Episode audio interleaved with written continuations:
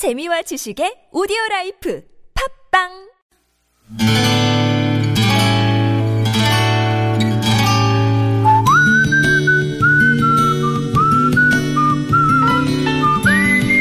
여러분 기억 속에서 여전히 반짝거리는 한 사람. 그 사람과의 추억을 떠올려보는 시간, 당신이라는 참 좋은 사람. 오늘은 서울시 관악구 대학동에 사시는 김시열 씨의 참 좋은 사람을 만나봅니다.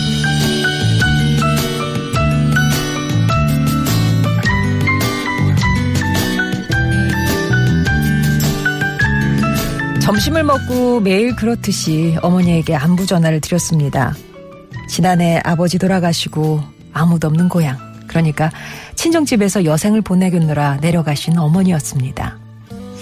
그런데 보통 벨이 두 서너 번 울리면 바로 전화를 받으시던 어머니가 집에 안 계신지 전화를 받지 않으셨어요. 괜히 불안한 마음이 들어 일하는 중에 짬을 내 다시 전화를 거니 어머니는 숨을 헐떡이시며 받으셨죠. 왜 전화 안 받으시냐고 미안하게도 싫은 소리가 먼저 튀어나왔습니다. 근데 제 싫은 소리도 어머니의 흥분된 목소리에 금세 묻히고 말았죠. 외할아버지 복숭아 나무 너도 알지? 야, 야, 그게 오늘 아침 가보니까 야, 꽃 떨구더니 열매가 맺혔다, 열매가.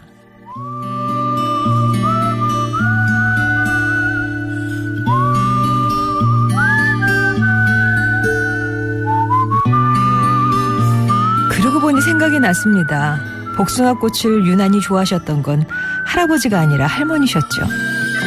그런 할머니가 돌아가시고 그 좋아하는 복숭아 나무 한 그루 심어주지 못했다시며 할아버지께서 뒤늦게 마당 한켠에 심으셨던 복숭아 나무. 그 나무를 심으실 때 저도 그 곁에 있었습니다. 당시 초등학생이던 제가 할아버지를 도와 할 수 있는 일은 별로 없었지만 옆에서 잔심부름하면서 할아버지의 넋두리를 들어드렸던 기억이 났습니다. 그날 나무 심는데도 때가 있는 것처럼 사람한테 잘해줄 수 있는 시간도 때가 있다시던 내 할아버지 유참규 씨. 당신이라는 참 좋은 사람이 있어서 심어놓은 복숭아 나무 덕분에 행복해지는 사람들이 조금씩 늘고 있습니다.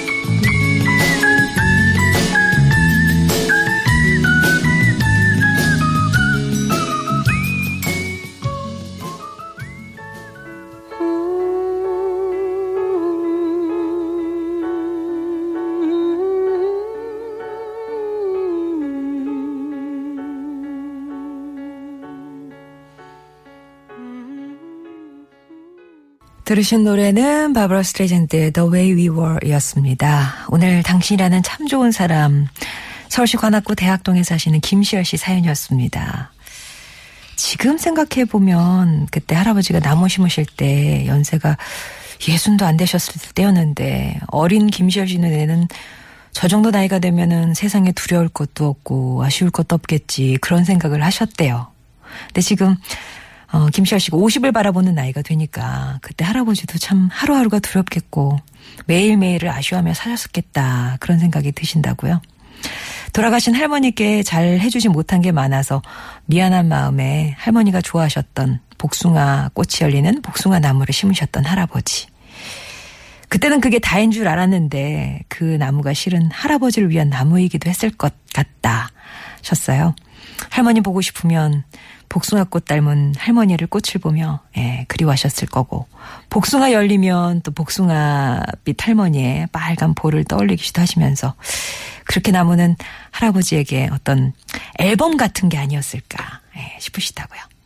그리고 지금은 김시열 씨 어머니가 그 복숭아 나무의 수혜자가 되어가는 것 같아서 기분이 좋으시답니다. 김시열 씨께는 가족사진 촬영권 보내드릴게요. 소중히 좋은 사람들 3부는 이렇게 여러분 추억 속에 당신이라는 참 좋은 사람 예, 사연을 함께 합니다. 여러분 인생에 크고 작은 영향을 줬던 사람과의 소중한 추억들 얘기 꺼내주세요. 이렇게 되면 되게 거창할 것 같지만 그냥 나 살아오면서 이런 얘기 있었지 이 사람 생각나네 하는 그 누군가에 관한 얘기 딱 그 추억 한 단면만 꺼내주시면 됩니다. 예, 뭐 살아오신 얘기를 줄줄 읊어달라 뭐 이런 얘기는 아니고 부담스럽지 않게 아 맞아 그런 일 있었지라는 예, 그런 떠올라지는 영, 그, 그 장면 하나만 설명해 주시면 되는데요. 그것도 이렇게 몸을 글로 주저리 주저리 풀어달라는 것도 아니고 일단 그럼 할게요. 당신 참여 이렇게 보내주시면 저희 작가들이 전화를 드려서 그 얘기를 듣고 이렇게 사연을 정리를 합니다. 50원 1호 문자 메시지 우물정 0951번 또 무료 모바일 메신저 카카오톡 TBS 앱이 열려 있고요. 금요일에는 여러분의 음성을 또 직접 배달해 드려요. 음성 편지 네 글자만 보내주시면 역시 전화 드려서 어, 목소리 예, 녹음할 수 있도록 도와드리도록 하겠습니다.